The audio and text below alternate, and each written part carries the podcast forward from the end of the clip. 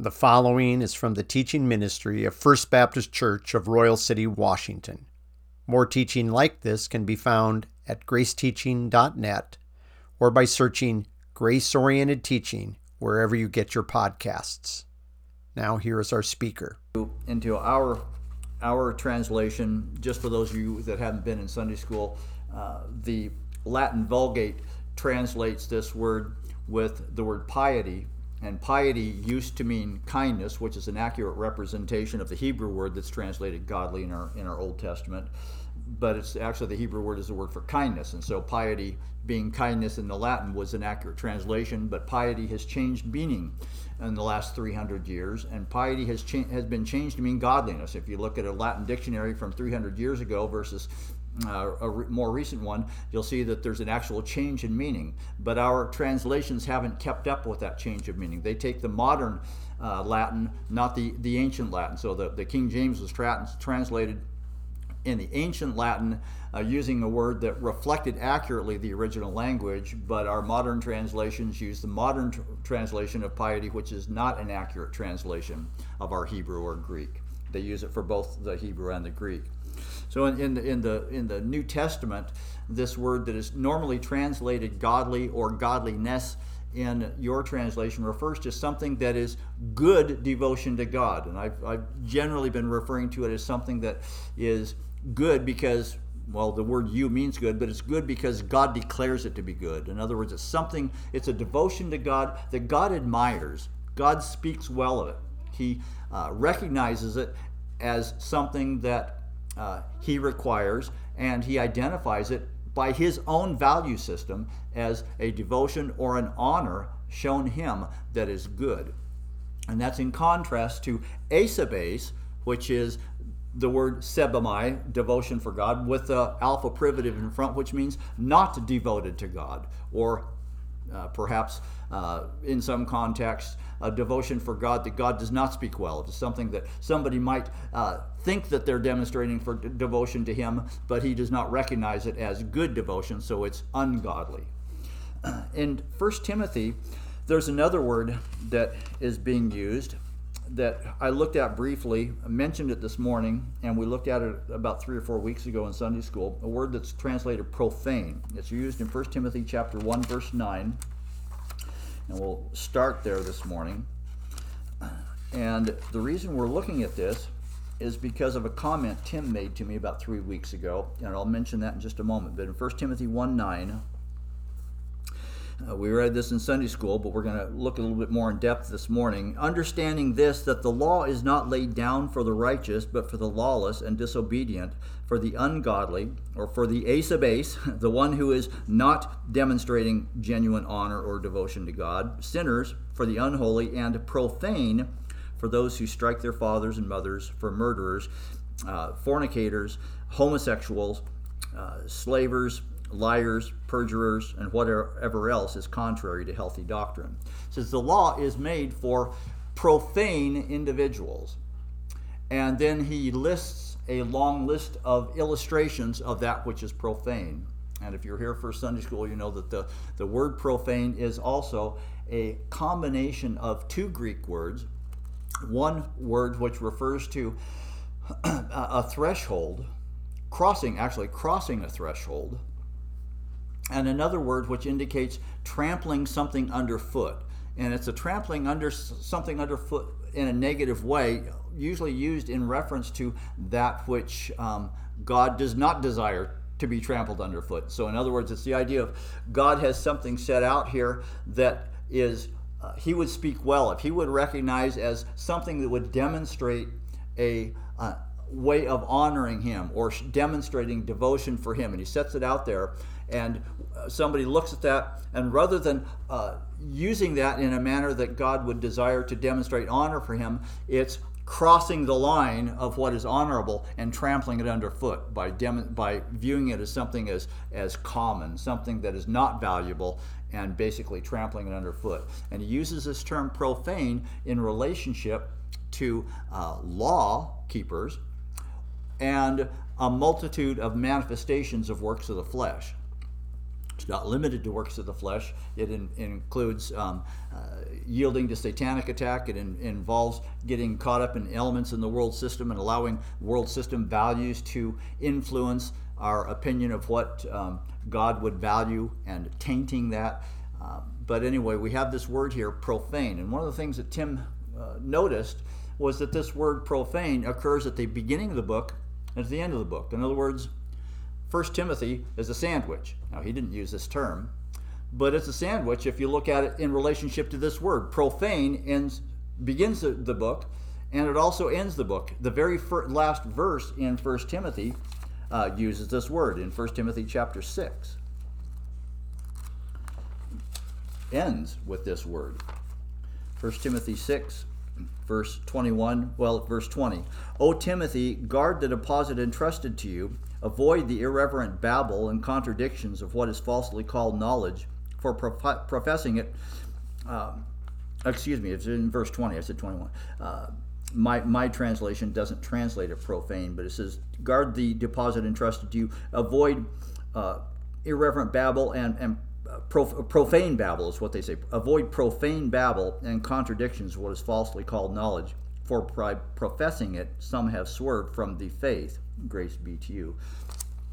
So the the the, the letter starts with identifying something or that which is profane as being uh, synonymous with some aspect of law keeping and uh, elements of demonstrating works of the flesh. And then it book ends with this word, uh, with a warning against that which is profane.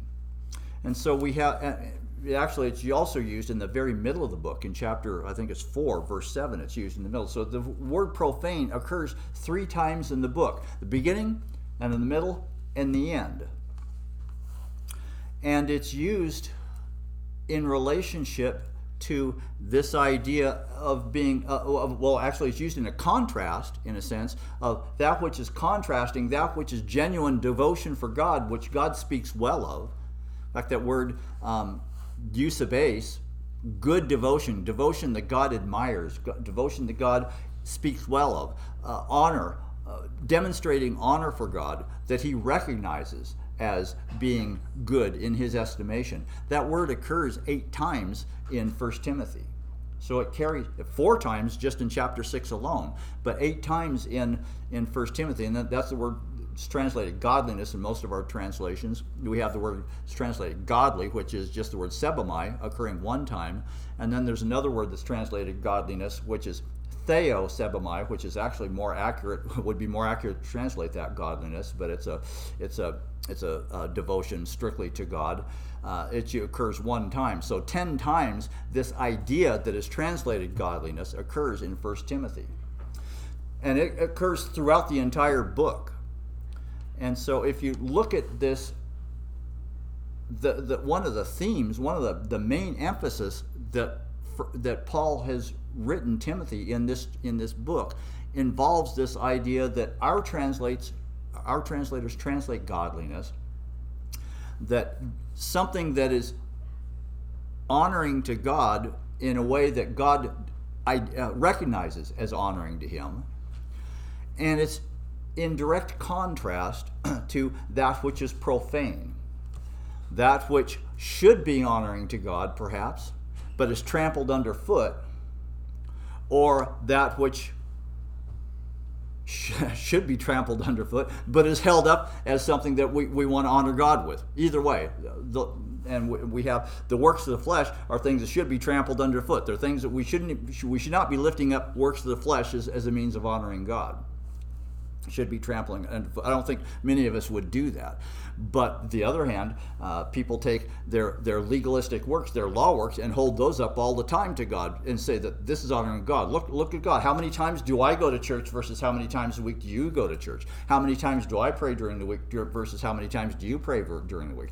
Do you uh, do you give thanks before you every single meal, like like I do or like somebody else does. I, we have the, these these legalistic ideas that we think would, would honor God, that are rules and regulations that we set, and we hold those up to God for for um, what I well what I've been calling attaboys from God. We, we, we want God to to speak well of us. We want Him to say, "Well done," and so we have these ideas of, of what would would um, elicit that response from God. Well, if you look through the book of First Timothy, six chapters, there's a number of words that are used that develop these two ideas. And I think this is probably where our Sunday school class is going to end up going over time here as we move away from strictly this, this looking at what God says about this eusebes, this word that uh, has been translated godly, and look at more in depth at 1 Timothy because 1 Timothy seems to be uh, pretty much a manual, a class on how to how to honor God, how to demonstrate genuine devotion for God. It starts out with with um, in the very first or second verse. It says. Uh, to, verse 2 says, To Timothy, my true child in the faith. So we know the book primarily, first and foremost, is written to Timothy because it says it's written to Timothy.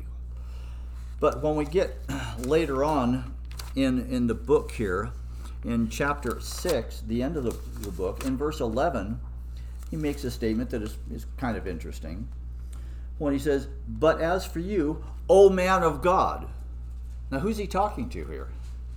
Well, I would suggest he's probably still talking to Timothy here but he changes the address. This is a vocative in the Greek, which is the, the mood of address. The it's the mood of address. I mean, it's it's uh, like we would say, Jeremy, get my get my keys from my car, please.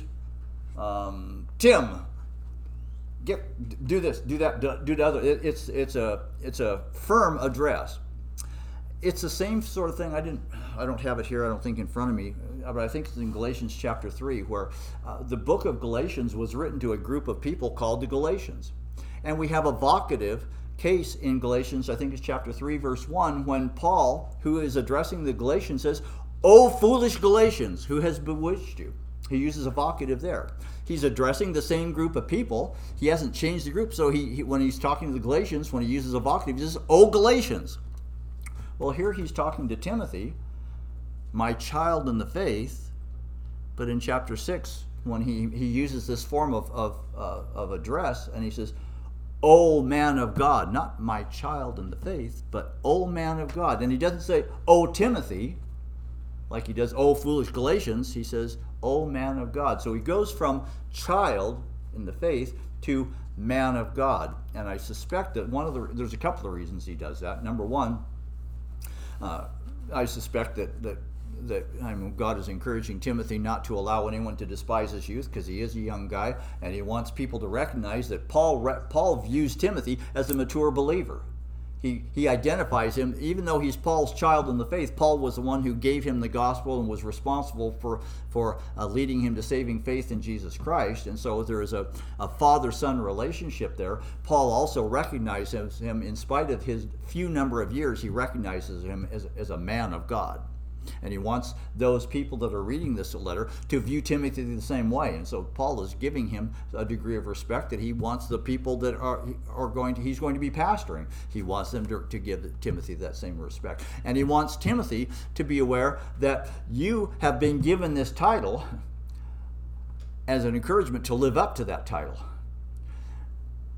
And then going beyond that, I believe that this also is an encouragement that's while this letter is primarily addressed to Timothy, it's not limited to Timothy in scope because we have in here what we probably would call the theme of the book. If you go to chapter 3 of 1 Timothy, chapter 3, verse, um, verse, well, verse 14 says, I hope to come to you soon, but I am writing these things to you so that if I delay, you may know how one ought to behave in the household of God, which is the church of the living God, a pilgrim, a pilgrim, a pillar and buttress of the truth.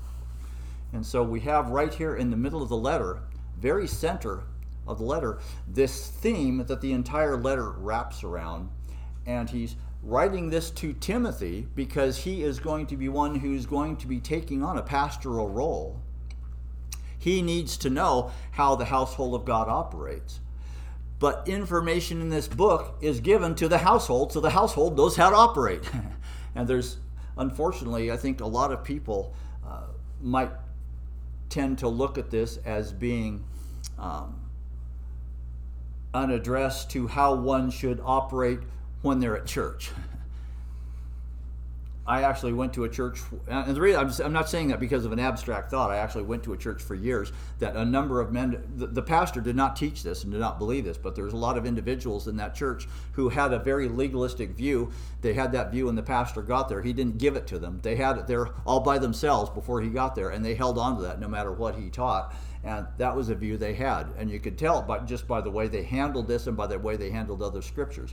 Uh, this is how you, you operate at a church. And so, if you look at, at was it chapter two, chapter two, or chapter three, chapter three, I think, the, the instruction upon widows, you're supposed just supposed to give to widows when, when they come to church on Sunday. If they don't come to church on Sunday, then their weekly stipend, I guess, you put in your own pocket because, after all, losers weepers, right? I mean, I'm just using that as a as a foolish illustration, but this is talking about how believers should be relating to each other as believers. and there's a number of terms that are used throughout this book that develop this idea of being profane versus being or demonstrating genuine devotion or honor for God. We have, as I've already mentioned, the word profane itself, and it's used in contrast with law in the first couple of uh, first few verses, verse 9 of chapter 1. We also have this uh, term godly is a, that's translated godly. It occurs uh, 10 times. But then we have another word that only occurs in 1 Timothy. It occurs two times, and it, it doesn't occur anywhere else in Scripture. And it's really kind of a unique word. If you go to chapter 2, verse 3, well, have to pick up the context to know what he's saying. But in chapter 2, verse 1, he says, First of all, then, I urge that supplications, uh, prayer, intercession, thanksgivings be made for all people, for kings and all who are in high positions, that we may lead a peaceful and quiet life. Which, by the way, uh, this is not saying you just pray for rulers and authority on Sunday. This should be a part of your regular prayer life. Uh, that we may lead a peaceful and quiet life. Here we have our word godly. Um, my interlinear translates it piety, but a but it's our word eusebeia. It's a word for a life that is demonstrating good, uh, in, by God's estimation, honor honor to Him or, or um, devotion to Him. Peaceful, quiet life, uh, honoring Him, dignified in every way. This is good and it is pleasing in the sight of God our Savior. Now, there's our translators may translate this a couple of different ways. but We have one word which is good, and there's a couple of different words for good, but this is the word that is is intrinsically good. You have a word that is good that is good because it's beneficial. Um, the word that, that's not this word. Agathos is is what I call it's my spinach word in the New Testament. It's good for you, so you should eat it because it's good for you. I don't like the taste of spinach necessarily. I like raw spinach and salad, but cooked spinach I'm not as crazy about. Uh, growing up, I hated it. As we talk about, taste change. I actually kind of like it now, but I but I really hated it growing up. But it was good for you, so eat your spinach.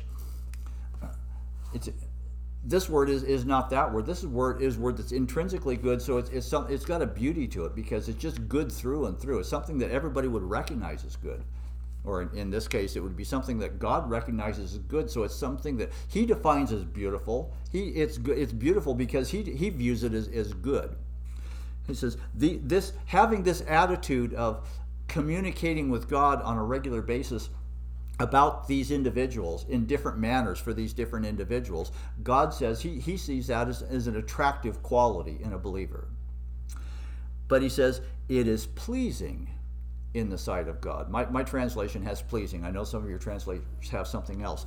But this word, pleasing, is a word that is.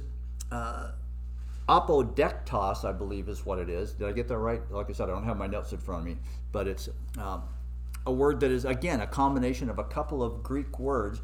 Apo, which is a preposition, out from, and dektos, which is something that's that's that's pleasing. And so what this is actually saying is this is something that's pleasing, but not just because God gets tickled pink over it. It's pleasing to him because of where it came from. The source of this activity. Because of it came out from a source that the activity and the source, in other words, the motivation behind it or the, or the empowerment behind it, either one, something that, that caused this activity and the, acti- and the resulting activity, God says is well pleasing to him. Uh, one trans or one one dictionary identifies as gladly welcomes it. It's the idea of, hey, haven't seen you for a while. I'm really glad to see you. Missed you. This is the illustration I had. Oh, it's well, that's okay. She, she, Holland doesn't have to be here for it. I'll give it to, to Jeremy.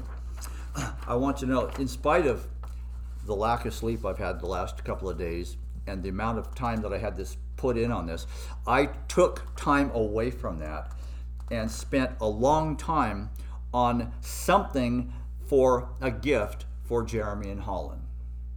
And I thought about it long and hard. And so, Jeremy, would you come down here and receive this? He doesn't know what this is. I told him I was going to give him something, but he doesn't know what it is. I want you to know that you, you're a parent. You've got several boys. You've raised them. I know it's hard work. And I want you to know I think that you're a great dad and mom. And so I made I spent a lot of time on this picture so that you can put it up in your home as a testimony that I see you as, as good dad and mom. Okay, thank you. Jeremy, shake my hand.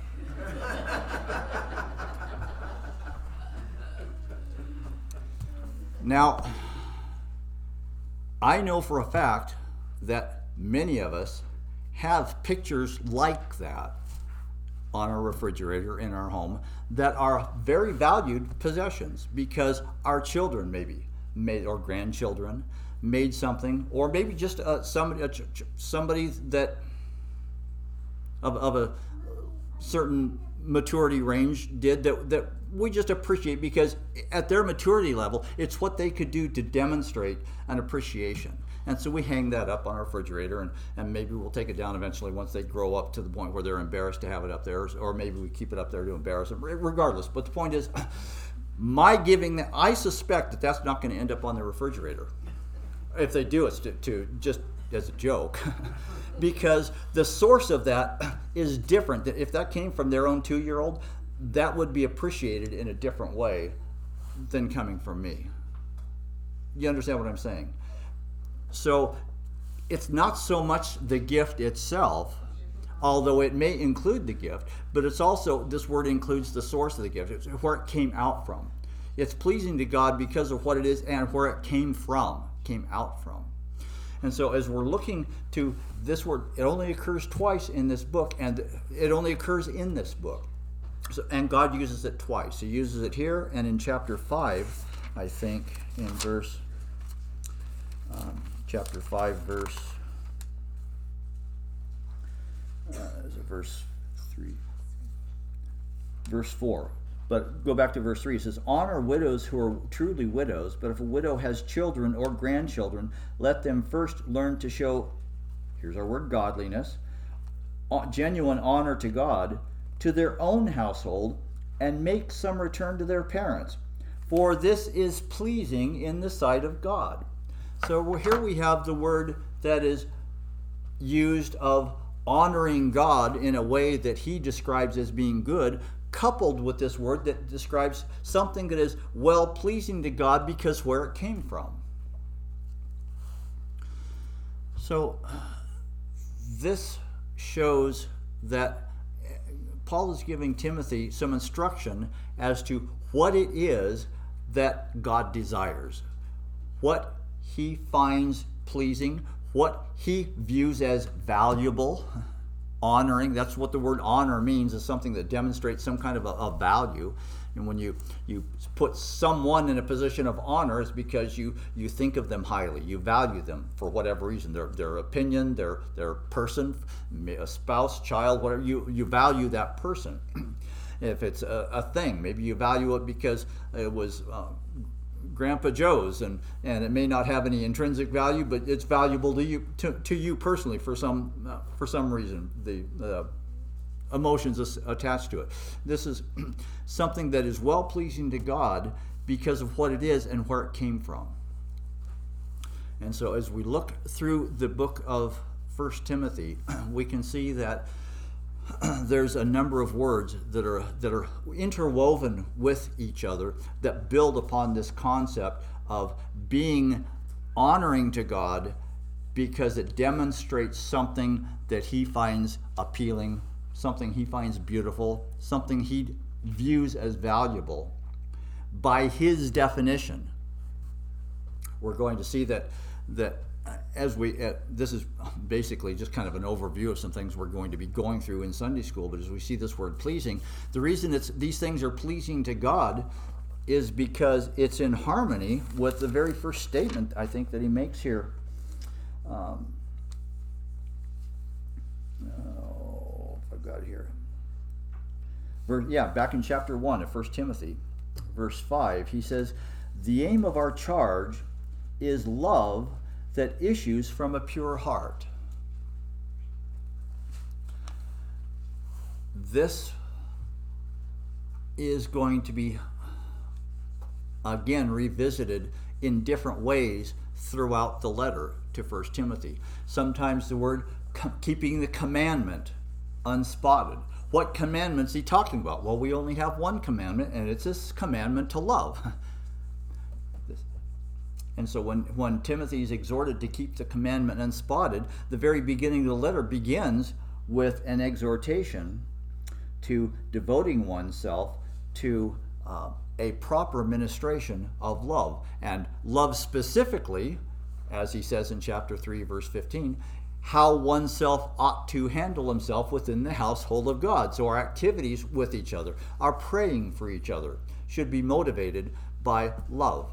Our ministration as a pa- we have the qualifications for a pastor laid out here in chapter 3 and the qualifications for deacon laid out in chapter 3 what's the motivation for them to serve? Well it's there may be many different motivations but there should be one. The motivation the ministration of love keeping that commandment keeping it unspotted. Unspotted meaning free from our own uh, personal uh, things that we throw into it so that we can get something out of it ourselves. Uh, it, it's strictly uh, serving strictly unhindered out of love. What's the source of that love? Fruit of the Spirit is love, joy, peace, gentleness, meekness, long suffering, kindness, faith. The source of this, God finds it well pleasing because it comes out from a particular source, and that source has its origin in the person of God Himself. The things that God finds pleasing is activity that finds its source out from God. It comes out from God through the believer. And that activity, twice in this letter, God actually says, This is well pleasing to me. Now, I think that this is my opinion, okay, because I don't have a direct statement, but I can show many illustrations of, uh, well, for instance, uh, we have uh, somebody taught years ago um, what the will of God is, and the will of God is uh, can be identified. It was either eleven or twelve. So twelve things that are specific statements in scriptures that this is the will of God concerning you. So the mystery, of, the, excuse me, the understanding God's will shouldn't be a great mystery because there's twelve direct statements that, this, that says this is God's will concerning you. Well, for years I went with that, and I was pretty happy that I knew God's will until I finally came to realize realization that that's only a primer. That's that's kindergarten for what the will of God's concerning you is as I grew a little bit, I realized that God had to tell me what His will was so that I could kind of get my my head wrapped around the fact that it is clear. I don't have there's not this great big secret. He makes it very clear. But as I understand this, then it starts becoming clear other statements when God says, "Well, love one another out of a pure heart." Gee, He doesn't say this is God's will concerning you. He says, "Do it." That means it's his will concerning you. okay? There's a lot of things that God, well, a lot of things that are, are actual statements. God says, do this. A lot of times a, a Greek imperative is used which means it's necessary for you to do this. There's no mystery as to whether it's God's will because He tells you to do it. If He wouldn't tell you to do it if He didn't want you to do it. but he tells us here there are two things that he says clearly are well pleasing to him because of the source. Are these those the only two things that are well pleasing to him because of the source they come from? I would say absolutely not. I would say that's kindergarten. Timothy or Paul is giving Timothy a I don't know if I want to say the word primer or at least a beginning textbook on how to demonstrate devotion for God, but he uses another term in here uh, that is, and again, I don't have my notes here, so I probably don't have it right in front of me, but I think it's in chapter 4. Is it chapter 4, verse 7, where he says to train yourself? Yeah, uh, verse 6. If you put these things before the brothers, you will be a good servant of Christ Jesus, being trained in the words of the faith and good doctrine you have followed. And then he says, verse 7 have nothing to do with irreverent, silly myths. Rather, train yourself for this genuine demonstration of devotion for God or a genuine demonstration of honoring God. Training yourself means it's something that doesn't come naturally, it takes effort. You have to work at it. So, Paul is giving Timothy the basics here on how to lead a life, it, how to function around other other believers in a manner that is well pleasing to God. But it's it's just the beginning. And he says to Timothy, You need to train yourself in this. That means it goes beyond what I'm just saying here. These are the basics. And he uses a number of words that are interwoven together that indicate how these basics are put together in a manner in which demonstrates a life that is honoring God, a life that demonstrates devotion for God based on His definition, based on what He desires to receive, a life that is in keeping with demonstration of love out of a pure heart. And so the one word is we looked at is a contrast to this, that which is profane. We see this idea of honoring God occurring 10 times in the book. We have this word well pleasing because of where it comes from occurs twice. We have the word faith occurs 18 times in the book, of which one, two, three, four, five, six, seven times at least. There's an eighth time that I'm not positive about yet, but at least seven times it's used with the definite article, which is a reference to faith specifically as it relates to uh, living aspects of the Christian life, not just faith in general. Several times it's used of faith in general, and it's used both ways in the book.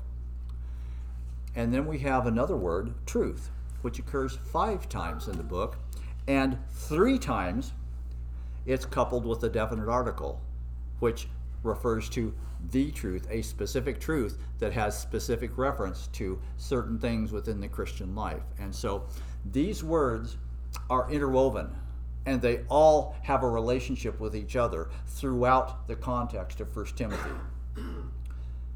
Honoring God, devoting oneself to God, being well pleasing to God, demonstrating a life that is in harmony with, with love that is unstained. Faith, the faith, truth, the truth, all these terms relate with each other into one general concept as to first and foremost, how one should behave oneself within the household of God, not just at church, but within the household in your life that you live with other believers. And how our life relates to our relationship with God, whether it's well pleasing to God or whether it tramples underfoot the things that He describes as being valuable and beautiful to Him and holds up things to Him that come from a different source, things that come from our opinions, our background, our flesh, our soul, things that make us feel good, things that we. One of the things that, that I introduced this uh, here, short series on a while back was some. I'm sharing this because I don't think all of you heard this. Was a, a woman that I, I, knew years ago in church who uh, had a husband his birth he had a birthday coming up and she had a red carpet a red rug that she uh, kind of an oriental type rug. She really wanted it. it was a little bit pricey and she really wanted this. So for his birthday she bought that red rug that she wanted for herself for him. That's the sort of thing that we do for god. We have a, a love for god that is not pure. We have a love for each other that is not pure. It's stained by the sin nature. It doesn't come from god as to its source because the Holy Spirit doesn't allow love to be contaminated by our sin nature. The love we show oftentimes uh, is stained by our sin nature, and that is not well pleasing to God. We offer up things to God that we think logically in our mind because our opinions of what he ought to want, what we he well, after all, don't you think God would want this? Well, God hasn't said he wanted it, so no, I don't. Uh, how could you think that God wouldn't want you to be in church every single Sunday and that he would speak well, he wouldn't speak well of you unless you're there every single week? He says to observe the Sabbath and keep it holy. By golly, if that's not God's will, I don't know what is. But that's under the law, and the Sabbath is not Sunday. And I mean, we, we can go on, but I'm just saying we have illustrations of things we hold up that we think ought, to, logically, God should expect and we expect an attaboy from God. We expect an attaboy from you because, by golly, you ought to see that I'm doing these things. So you ought to pat me on the back and say, Good boy, Jim, you're doing real good. And God ought to pat me on the other shoulder and say, Good boy, Jim, you're out doing it real good. And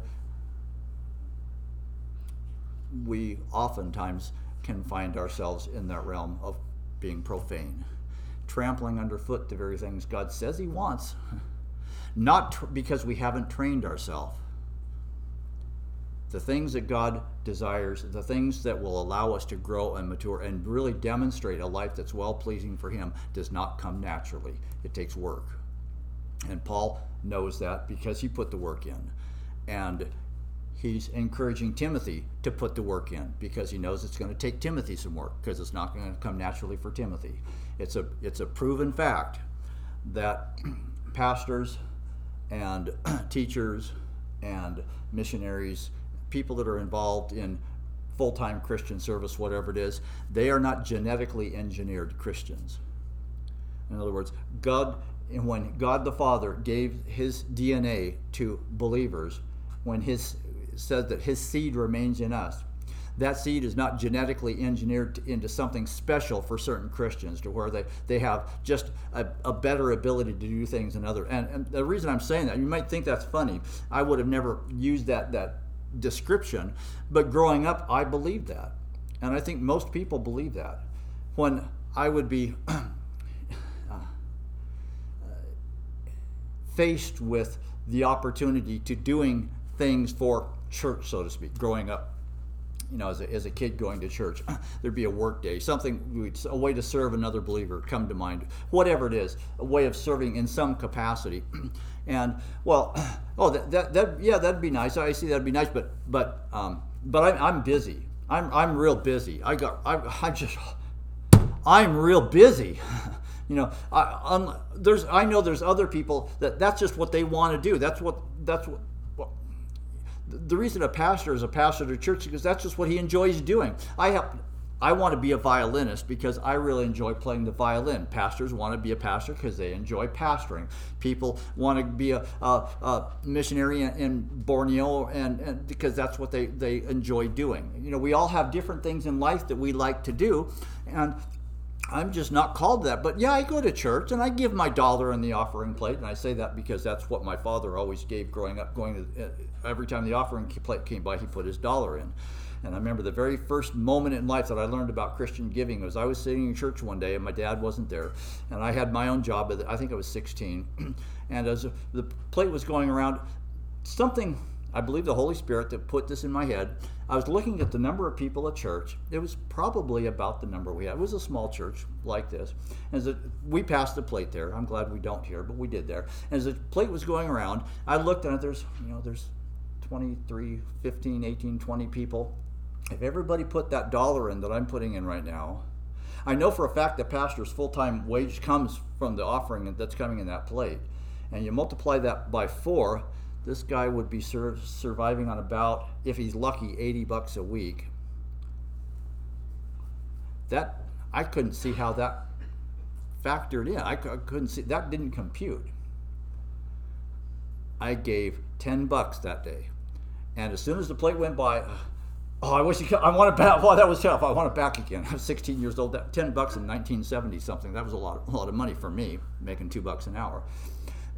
But it trained me. God impressed upon my mind something about Christian giving that I needed training in because I hadn't been taught correctly learning how to demonstrate a life that God finds pleasing takes training. And sometimes it causes us to step out of our comfort zone. But God gives us everything we need to understand it. He gives us individuals that have uh, reached that level that are demonstrating honor for God through through lives of our, of our pastor and hopefully other individuals that are an illustration for us of how to demonstrate a life that is honoring for God. But it still takes training to do that. And I think we'll probably spend in Sunday school some time going through 1 Timothy, seeing how these different words uh, interact with each other, relate with each other, to demonstrate a very clear picture of how God sets up a premise, a, a training program, so to speak, for beginning living a life that is, is valuable, honoring to Him, a life that He says is well pleasing to Him. Father, we do thank you that, again, you're a God who desires the very best from us. but you you desire far more than we could ever give on our own. But you give us the very uh, the enablement to give far and above what we can naturally give. Uh, you give us supernatural abilities. Not that we can run the mile in two minutes, but we can do things far greater than that. We can meet the needs of individuals. Uh, we can we can we can demonstrate your kind of love, which has been foreign to the mind of man ever since mankind set foot on the earth, and that's far greater thing than than ever, anything we could ever hope or imagine on our own. So we just trust that we might be motivated to pursue that which is uh, described by you as well pleasing to you, by what is defined as well pleasing to you, using your your criteria, using your your standard, and using the means uh, that you provide us with to accomplish your will for your glory. Amen.